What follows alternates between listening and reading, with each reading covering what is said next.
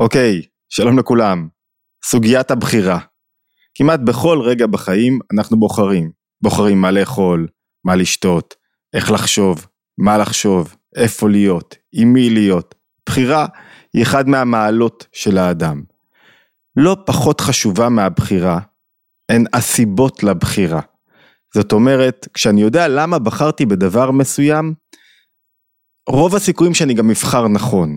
הסיבות לבחירה הן אלו שיקבעו אם הבחירות שלי נכונות יותר מאשר התוצאות לבחירה. זאת אומרת, לפעמים אם אני לא בוחר מהסיבות הנכונות, אז אני יכול לחוש בקלות להיגרר להלקאה עצמית, למה בחרתי דווקא את זה, או לעצבות, איך הדברים לא מסתדרים לי, או לחרדה, או לכעס, או לתחושת חוסר מימוש עצמי. לעומת זאת, אם אני בוחר מהסיבות הנכונות, גם אם הדברים לא הלכו כפי שרציתי, אני פחות ילקה את עצמי. כי אני אגיד לעצמי, אוקיי, הסיבות לבחירה שלי היו נכונות. והסיבות לבחירה הם אלה שהביאו אותי לבחירה הזאת, גם אם היא לא הצליחה בסופו של דבר. זאת אומרת, נניח למשל, אמ, הייתה לי אפשרות לקנות דירה בגיל צעיר, והחלטתי לוותר על הרכישת דירה ולא להיות בעל דירה בגיל צעיר, כדי להשקיע את הכסף בלימודים. בחרתי. הסיבה לבחירה מאוד ברורה. אני עכשיו לא אצטער על, ולא אלקה את עצמי שלא קנתי דירה, כי, כי הייתה לי סיבה נכונה לבחירה. כמו בתוך התחום הזוגי. אם בחרתי בגלל סיבות חיצוניות את בן הזוג שלי, מראה, כסף, דברים לא אמיתיים, דברים חיצוניים, אז זה בקלות יכול להתפוצץ, אני אגיד לעצמי על מה בחרתי את הבחירה הזאת. אבל אם בחרתי בגלל סיבות נכונות, בגלל חיבור נכון, בגלל גילוי מידות נכון, הקשר, גם אם יהיו מהמורות בדרך, קשר תהיה לו, יהיה לו הרבה יותר עוצמה. זה נכון גם בתחום התעסוקתי. אם בחרתי את העבודה שלי מהסיבות הלא נכונות, יוקרה, הלחיצו אותי שלא תהיה עבודה במשק, הלחיצו אותי שרק בזה אני אתפרנס, זה הדבר הנכון, או לפעמים בכלל לא בחרתי שום דבר חלופי, נגררתי לתוך העבודה שאני עוסק בה. אז אני מוצא את עצמי אחרי שנים, עובד 10 שעות ביום, 8 עד 12 שעות ביום, בעבודה שהיא מאוסה עליי, שלא בחרתי בה, שאני לא אוהב אותה, שאני לא רוצה אותה, אני לא מחובר אל, אליה, והתוצאה היא שאני חי חיים שחלקם הגדול הם חיים שלא בחרתי, שאני לא במקום הנכון. זאת אומרת, אם נבין מהן הסיבות הנכונות לבחירה, ולמה לפעמים אנחנו בוחרים, או פעמים לא מעטות, בוחרים בסיבות לא נכונות, נוכל להבין כיצד לבחור נכון, מה מניע אותנו, ולעשות מיון. רגע, אני בוחר כאן מהסיבות הלא נכונות. רגע, אני בוחר מהסיבות הנכונות. כשאני בוחר מהסיבות הנכונות, זו כמעט ערובה לכך שאני אמרנו לא נלקה את עצמי, אני ארגיש טוב עם הבחירה שלי, אני מסוגל להתקדם איתה, אני ארגיש שאני ממצה את הכוחות שלי. הסיבה לבחירה, הרבה פעמים חשובה, לא פחות ואפילו יותר מהבחירה עצמה, ממה שבחרתי בפועל. כי הסיבה לבחירה היא כאילו אני אומר לעצמי, רגע, זה מה ש... זו הסיבות שבחרתי, ואם הסיבות היו נכונות, אז גם הבחירה בסופו של דבר היא נכונה. התוצאה משתנה, אבל הבחירה עצמה הייתה נכונה. כי עשיתי אותה מהסיבות הנכונות. אוקיי, אז מהן הסיבות הנכונות לבחירה, ואיך בוחרים מהסיבות הנכונות, ומהן סיבות לא נכונות לבחירה. כדי לענות על השאלה הזאת, אני רוצה להכניס אתכם למאמר מאוד מיוחד שנשא הרבי מלובביץ' ביום ההולדת ה-70 שלו, בי"א ניסן תשל"א, 1971, והמאמר אה, נקרא ביום השתי עשר. וניכנס, ננסה להבין כמה רעיונות לגבי בחירה נכונה ובחירה לא נכונה, יותר נכון סיבות לבחירה נכונה וסיבות לבחירה לא נכונה. לפני כן, אני מזכיר, אנחנו בתוך אממ, ערוץ התבוננות. מוזמנים מאוד, אם אתם כבר עוקבים אחרינו ושמעתם כמה סרטונים, להצטרף לערוץ, להירשם subscribe אממ, כדי לקבל התראה לסרטונים הבאים. אנחנו תמיד צוללים לתורת הנפש היהודית ומוצאים ממנה עצות ורעיונות מעשיים לחיים. אה, וכמובן מוזמנים להצטרף לקבוצות הוואטסאפ כדי להתעדכן בפעילות מחוץ ליוטיוב, מחוץ לספוטיפיי, זום, מפגשים כאלה ואחרים וגם בהתבוננות היומית, מומלץ ואפשר גם לקבל מייל אחת לחודש לערך עם אה, עדכונים, עם העדכונים הנבחרים. אוקיי, בואו נתחיל. מהן הסיבות הנכונות לבחירה ומהן סיבות לא נכונות. נתחיל דווקא ממדרש איכה על פסוק בספר איכה שאומר ככה, חלקי השם אמרה נפשי, על כן אוכיל לו. מה הכוונה? חלקי השם שיש לי חלק בקדוש ברוך הוא, ועל כן אוכי לו ולכן אני אקווה לו. זו הפרשנות מהירה ופשוטה. מה הכוונה חלקי השם? המדרש אומר ככה, המדרש אומר יש מלך שנכנס למדינה, ואיתו היו כל מיני שרים שלו, שר הפנים ושר החוץ ושר האוצר, דוכסין ויפרקין והסתרטולוטין, שרים בדרגות שונות. והיו גדולי מדינה יושבים באמצע המדינה, היו האזרחים יושבים באמצע המדינה. כל אחד אומר, אחד אמר אנא נסיב דוכסין, אני בוחר בשר הזה, ואחד אמר אני בוחר בשר הזה, ואחד אמר אנא נסיב הסתרטולטין, כל אחד בחר בשר שנראה לו מתאים, מה זאת אומרת בחר? אמר רגע, אני מתקשר כרגע לשר הפנים, למה אני מתקשר לשר הפנים? מכמה סיבות, כנראה שיש לי כל מיני אינטרסים שקשורים למשרד הפנים. אני מתקשר לשר החקלאות, למה? כי יש לי כל מיני אינטרסים שקשורים למשרד החקלאות. והיה שם פיקח אחד, ואמר, אנא נסיב למלכה, אני בוחר את ה... אנא נסיב למלכה, אני בוחר את המלך. למה אני בוחר את המלך? כי כולו מתחלפין, כל השרים מתחלפין, המלך לא מתחלף. הנמשל, כן עובדי כוכבים, מהן עובדים לחמה, מהן עובדים ללבנה, מהן עובדים לעץ ואבן, אבל ישראל אינן עובדים אלא להקדוש ברוך הוא. הדאו דכתיב, זה שכתוב, חלקי השם אמרה נפשי, שאני מייחד אותו שתי פעמים בכל יום. זאת אומרת, המדרש מנסה לשרטט לנו סיטואציה שבו אנשים בוחרים בכל מיני בחירות לא נכונות בחיים שלהם, בממוצעים כאלה ואחרים. מה זאת אומרת ממוצעים? הם בוחרים שמישהו אחר כאילו משפיע להם על החיים, במקום הקדוש ברוך הוא, שמשפיעים עליי הכוכבים והמזלות והרכב החדש. זאת אומרת, אני מקבל את השפע שלי, את המעלה שלי, את היתרון שלי מבחירות שהן לא בחירה בדבר עצמו, בבורא שבחר לי את הדבר. אם אנחנו רוצים להבין מהן הסיבות נכונות לבחירה, בואו ננסה להבין מה עושה את האדם פיקח, שהוא בוחר בדבר עצמו, ולמה יש אנשים שבוחרים דווקא בשרים ולא במלך. הרי לא צריכה להיות פיקחות יוצאת דופן בנמשל, או במשל שלנו יותר נכון, כדי לבחור במלך. ברור שנבחר במלך, למה שנבחר בשרים שלו? אם יש לאדם לבחור במלך להגיד למי אתה שייך, אחרי מי אתה הולך, בפריימריז, במי אתה תומך, אז ברור שנבחר במלך. למה שנבחר בשרים שמתחלפים? מה צריך להיות פיקח כל כך גדול? אחד הרעיונות החשובים ברטוריקה, ואמרתי לכם פעם שהדוקטורט שלי היה בתחום חקר הרטוריקה, שאם אדם עושה בחירה מודעת, הוא הרבה פעמים ברגע הבחירה מאמין שהבחירה הייתה נכונה לו. ברגע הבחירה. אף אחד לא ברגע הבחירה חושב שהוא עושה בחירה מוטעת או שגויה, כי אחרת הוא לא היה בוחר בה. לרוב כשאני בוחר במשהו אני חושב שזה היה דבר נכון ואמיתי, לפחות לרגע הזה. לאחר מכן אני יכול להתחרט.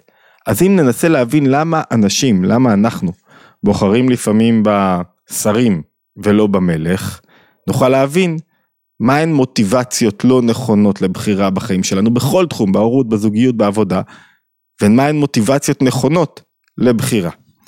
בואו נתחיל. סיבה ראשונה, סיבה ראשונה שאדם בוחר ב... שאדם בוחר בשרים ולא במלך, זה שדרך השר הוא מרגיש שהוא יקבל תועלת גדולה יותר, שהוא יצא לו יותר עניין. זאת אומרת, הסיבה לבחירה היא התועלות, ולא העניין עצמו, לא המעלה של הדבר. יש איזה תורה מאוד מאוד יפה של הבעל שם טוב, שאני חושב שלמדנו אותה פעם, שבה הוא אומר, אם אתם מתלבטים באיזו דרך לבחור, תלכו ליועץ, מה הוא יגיד לכם? הוא יגיד לכם, בואו נבדוק איפה האינטרס שלכם יותר מתממש. אז הבעל שם טוב אומר בדיוק ההפך.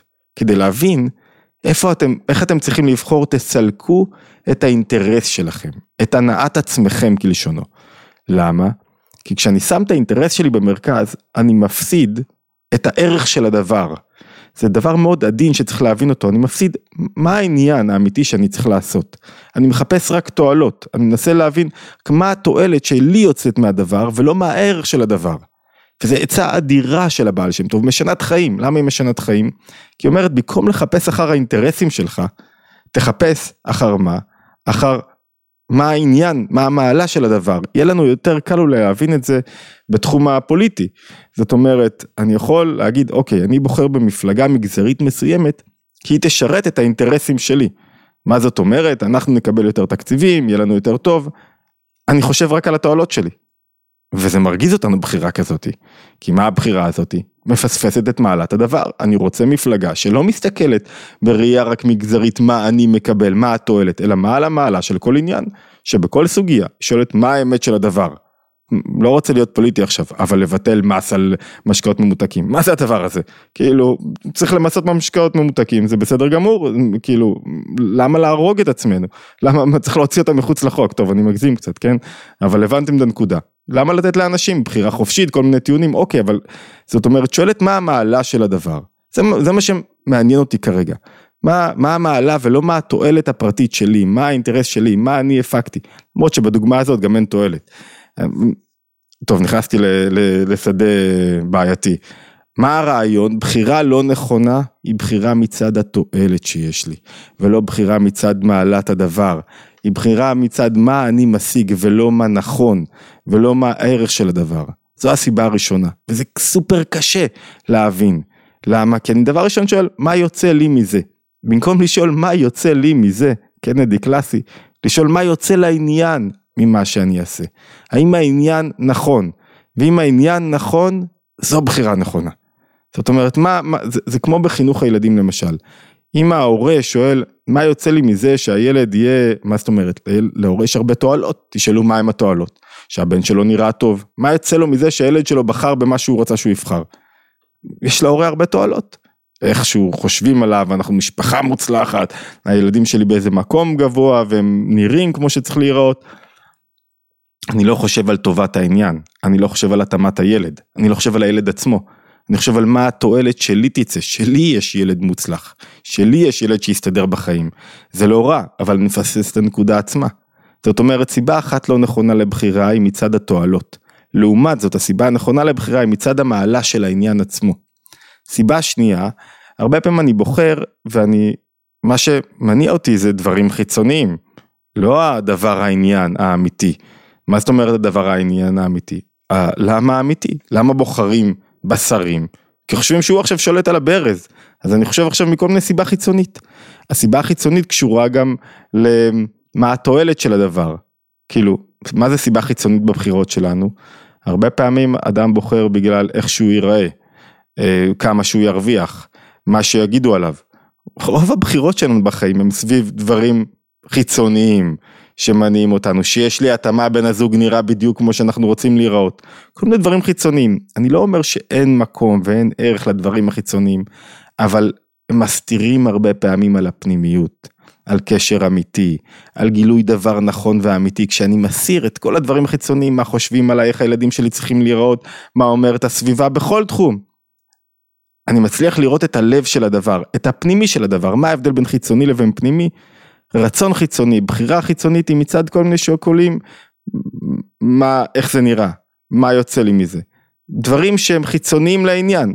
רצון פנימי הוא פנייה פנימית, הבנה פנימית, היא מה הדבר עצמו, מה התכלית, מה העניין אומר, בשביל מה אני עושה את זה, מה אני באמת רוצה.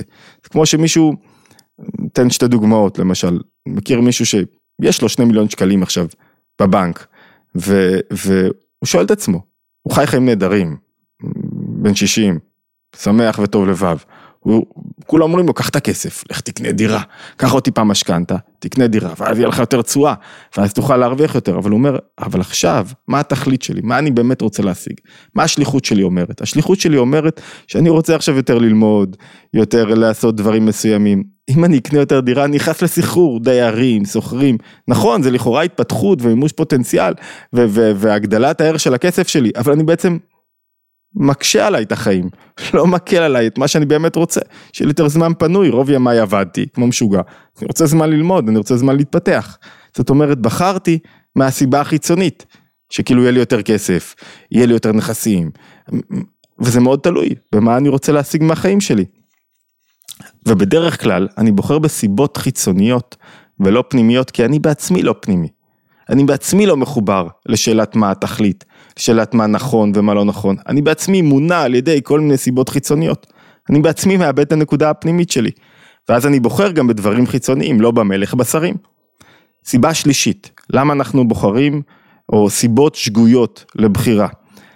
למה בוחרים במלך? אחד ההסברים, בשרים ולא במלך, אחד ההסברים שכאילו השרים, אני חושב שיש מלך, יש בורא, אבל הוא נתן את הכוח להשפיע לשרים, מי הם השרים הממוצעים? הבוס שלי בעבודה, המציאות החיצונית, הבנק, כל מיני דברים שהם מחליטים עליי. מה אני עושה בעצם? אני מוסר את האושר שלי, את הכוחות שלי, את ההחלטה על עצמי.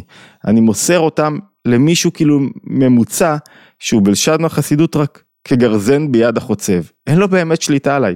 מה אתה חושב שאם מישהו פיטר אותך, אז, אז הוא הבוס והוא אחראי על החיים שלך ועל האושר שלך ועל מה שתשיג בחיים, מה פתאום? לפעמים הוא נתן לך את הזדמנות חייך, שילח אותך ממקום שבו לא התפתחת למקום אחר.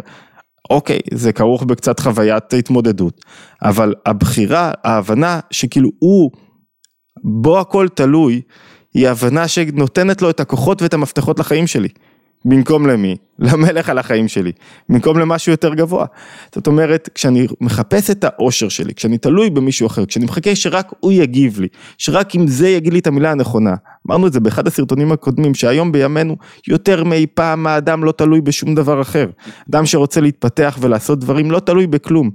הרשתות החברתיות, בניגוד לכל אלה שאומרים להתנתק, להתנתק באופן שבו אתה צרכן, שלא ממצה אותם נכון, אבל זו המתנה הגדולה ביותר לאדם היצירתי, לאדם שרוצה לבנות קהילה, לאדם שרוצה להשפיע.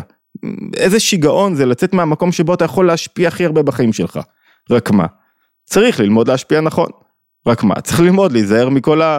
איפה שיש הרבה כוח, יש גם הרבה סיכוי לנפילות והרבה שימוש לא נכון, צריך ללמוד להשתמש נכון ברשתות.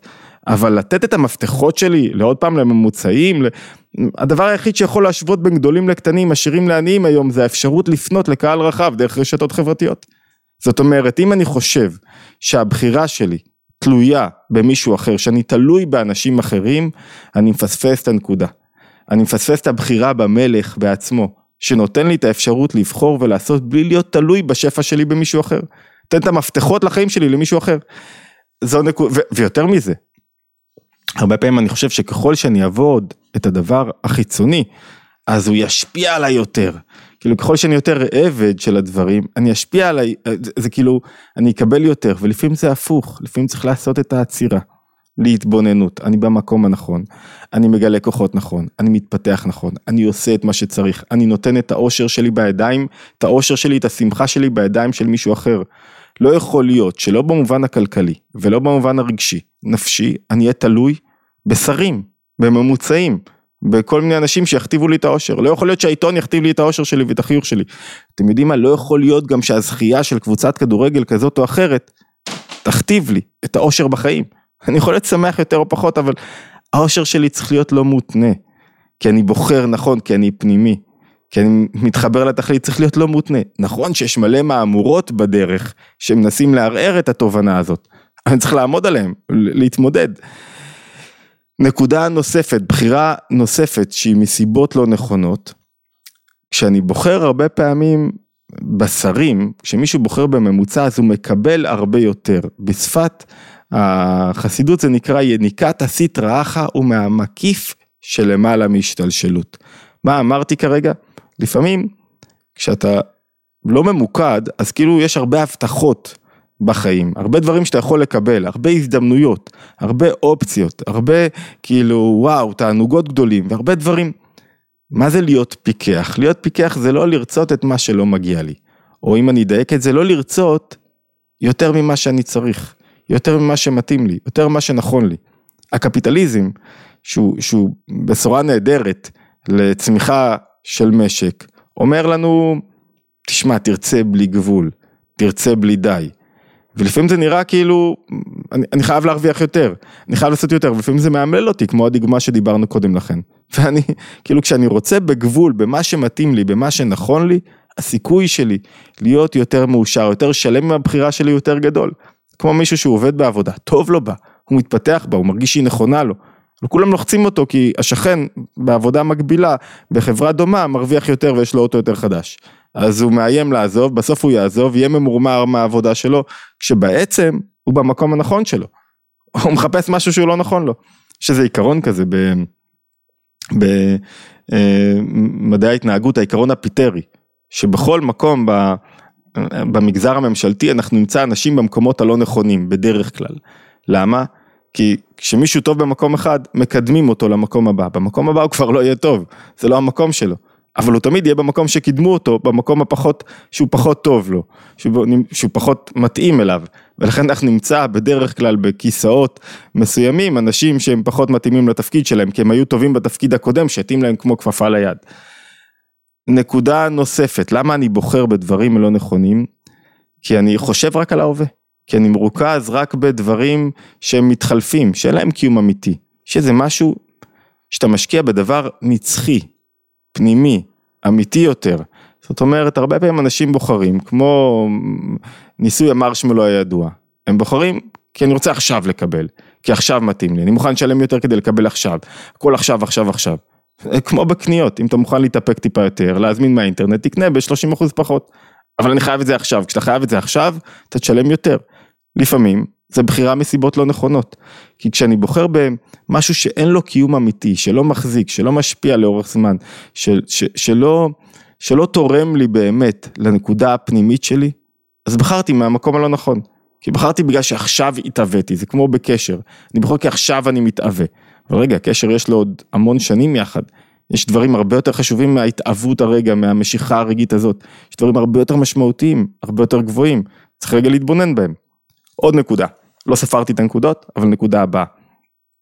נקודה הבאה זה, יש, יש משל מאוד יפה, שדווקא הרבי מביא במאמר, על אה, מה זאת אומרת עבדים היינו לפרעה. זאת אומרת, יש, יש דוגמה אמ, שכשמישהו מקבל מאחוריים, מה זאת אומרת מקבל מאחוריים?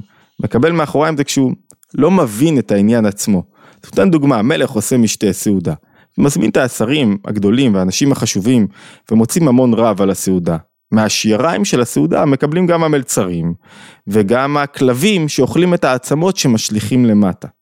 זאת אומרת, מה זה הכלבים? לפעמים בחירה לא נכונה, אנחנו כמו כלב. כלבים הם, הם עזי נפש, לא יודעים שובע. כלב הוא מלשון כולו לב. כולו לב זה נפלא כי הוא מתוק ומקסים, אבל מה זה אומר? שהוא נשלט על ידי הרגשות שלו, למלא תאוות ליבו. זאת אומרת, שלפעמים אני בוחר מתוך התאווה שלי, מתוך הרגשות שלי, מתוך זה שאני נשלט רגשית, אני חייב כרגע, ואני בוחר לא מצוד ההבנה מה נכון, מה, מה נכון לדבר עצמו, למה אני מתחבר יותר. וכשאדם הוא כולו לב, כולו לב במובן השלילי, של נשלט על ידי הרגשות שלו, הבחירות שלו אף פעם לא יהיו נכונות. כי הן לא בחירות של הבנת הסיטואציה, הבנת הדבר, הן בחירות מתוך המידות שלו ששולטות בו. הוא חייב לאכול את הדבר הזה. הוא משכנע את עצמו למה הוא חייב לאכול את הדבר הזה. הכל מתוך זה שהוא נשלט רגשית. הוא משכנע את עצמו למה הוא חייב לעשות את הדבר המסוים שמסוכן לו. אבל זה מסוכן לך, זה לא מתאים לך. למה? כי הוא נשלט רגשית. גם העבדים, המלצרים שאוכלים, מתוך הייתה מסיבה גדולה של המלך, הם לא הבינו למה מסיבה, הם מקבלים את השאריות. הכלבים מקבלים את השאריות, אתה כאילו מקבל שאריות של החיים. גם המלצרים מקבלים שאריות. למה? כי הם עובדים מתוך זה שהם חייבים. הרבה פעמים אני חש שאני חייב לעשות את זה, אין לי ברירה, אני אזוק על ידי העולם. וצריך להשתחרר רגע, נכון שלפעמים מישהו לקח משכנתה גדולה והוא תקוע עם עבודה ויש לו, כאילו הוא חייב לעשות את העבודה הזאת, אבל הרעיון הוא לייצר לי מרחבים בחיים שבהם אני מצליח להשתחרר מהמחויבות, כאילו שאני בוחר בה. למצוא לי מספיק הזדמנויות שבהם או שאני מוותר על חיי נוחות, או שאני מוצא את ה... ננסח את זה יותר טוב. יוצר, אומן, כל אדם שרוצה להתפתח, להחליף קריירה חייב מרווח, מר, מרווח נשימה. חייב ליצור לו מרווחים כאלה שבהם הוא לא אזוק על ידי העולם, על ידי המרוץ, על ידי הקריירה, על ידי המשכנתה, על ידי החייב. זאת אומרת, ברגע שמישהו חייב כל הזמן והוא מרגיש שהוא אסור והוא לא בחר, אז הוא לא באמת בחר. העולם בחר עבורו. וצריך להחליף את זה, בין אם על ידי שינוי זווית הראייה ובחירה שלי בדבר באופן חיים אחר, או בחירה שלי באיך לראות את הדברים, ובין אם על ידי זה שאני לא מוכן להתמכר למה שכולם מחייבים אותי, לשרים, לדברים החיצוניים, מחפש את הדברים הפנימיים. עוד סיבה לבחירות שגויות, היא הרבה פעמים אני מפחד ממה יקרה לי, הפחד מניע אותי. פחד הוא מקור בחירה גרוע. למה? כי אני פוחד רק מ... פועל מתוך מה יהיה, הרי סוכנויות הביטוח חוגגות על מה? על הפחד. ככל שאתה יותר מפחד, תבטח את עצמך יותר, ככל שאתה פחות מפחד מהמציאות מהעולם, תבטח את עצמך פחות. עכשיו, אנחנו לא אומרים לא לבטח, אבל כשפחד הוא מקור לבחירה, אז הבחירות שלי לא נעשות מתוך ביטחון, מתוך השקפה שהמציאות היטיב איתי, מתוך אופטימיות, אלא מתוך תנועה של פסימיות, ולכן היא תוביל אותי הרבה פעמים לבחירות הלא נכונות. ונקודה אחרונה אולי שנביא להפעם, תכף נסכם את כל הנקודות. אמ, כשאני בוחר בשרים, אני בוחר מפני התועלות, אני לא בוחר מפני החיבור האמיתי לדבר. יש אמרנו את העבדים ואת הכלבים שאוכלים את השייראים ואת המלצרים שאוכלים מהמסיבה של המלך ויש את בן המלך. בן המלך חוגג כי הוא קשור במלך. מה זאת אומרת קשור במלך? יש לו תענוג פנימי במה שהוא עושה. אם אני בוחר משהו ואני לא מחובר אליו מבחינה פנימית, אחת. אחת האינדיקציות לחיבור מבחינה פנימית זה שיש לי תענוג במה שאני עושה. תענוג לא מהיר כל הזמן, הוא מהיר לפרקים. אבל כשהוא מהיר הוא אומר לי, וואו, אני במקום הנכון. יש נפילות, יש קשיים, יש דברים שלא הולכים, לפעמים יש כישלונות, מהכישלונות צומחים הרבה יותר, לומדים הרבה יותר, מתחדדים יותר, אבל אני מחובר לדבר עצמו, זאת אומרת שמאיר לי מדי פעם בו הערת התענוג, והתענוג לא מדברים חיצוניים, לא מדברים טפלים, לא ממה שקיבלתי, אלא מעצם העניין, מהחיבור עצמו, ממה שאני עושה. כשמישהו יש לו תענוג גבוה בתוך העבודה שלו, רואים את זה על עצמו. מקום העבודה נראה אחרת, הוא מסדר אותו אחרת, הוא מחובר לעבודה שלו אחרת. ולכן כוח התענוג שמתגלה מעיד על כך שאני מחובר לעניין עצמו, אני פנימי בעניין. וכשכוח התענוג מתגלה רק מסיבות חיצוניות, אז הוא מהר מאוד עובר ומהר מאוד אני צריך עוד חופשה ועוד בילוי ועוד יציאה. בואו נסכם רגע את מה שאמרנו עד עכשיו. אמרנו מהסוף להתחלה, אמרנו שאנחנו רוצים לבצע בחירות בחיים מהסיבות הנכונות. מהם הסיבות הנכונות? נחזור עליהן בקצרה. למצוא את כוח התענוג בבחירה שלי.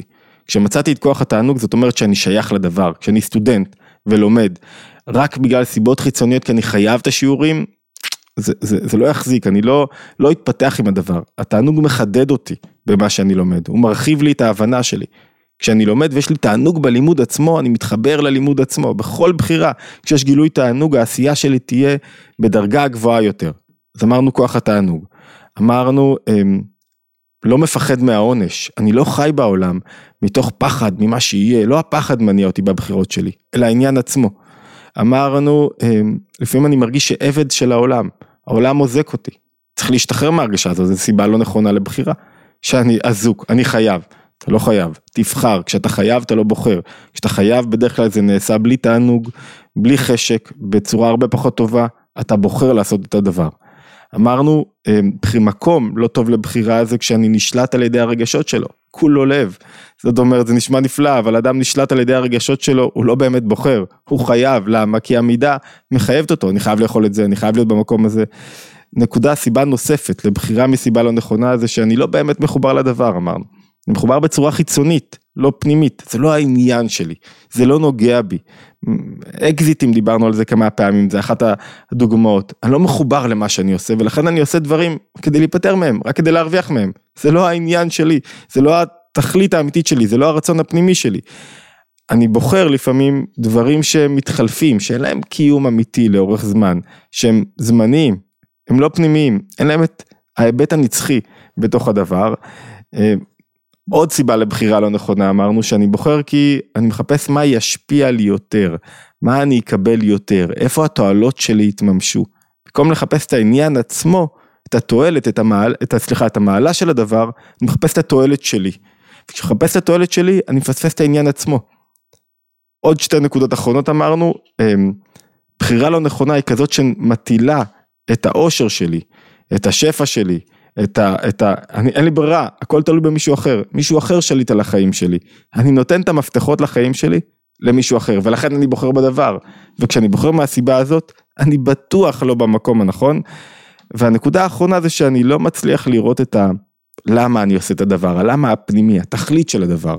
אני רואה רק את החיצוניות של הדבר, רק את הסיבות החיצוניות, שלפעמים אפילו הם לא התועלת שלי, אבל רק את הסיבות החיצוניות, ולכן אני לא בוחר בלמה עצמו. הסיבות לבחירה אמרנו, יובילו אותנו לבחירה הנכונה יותר. סיבות נכונות, סיבות לא נכונות יובילו אותי בסופו של דבר לתחושת חושר, חוסר מימוץ עצמי, הלקאה עצמית, תחושה שאני לא במקום ו- ופספסתי את הנקודה עצמה. שנבחר נכון, מזכיר שוב, מוזמנים מאוד להצטרף אה, לערוץ התבוננות, אפשר גם בספוטיפיי, ביוטיוב, אפשר בשניהם, ולקבוצות הוואטסאפ היומיות, להשתמע בהתבוננות היומית הבאה.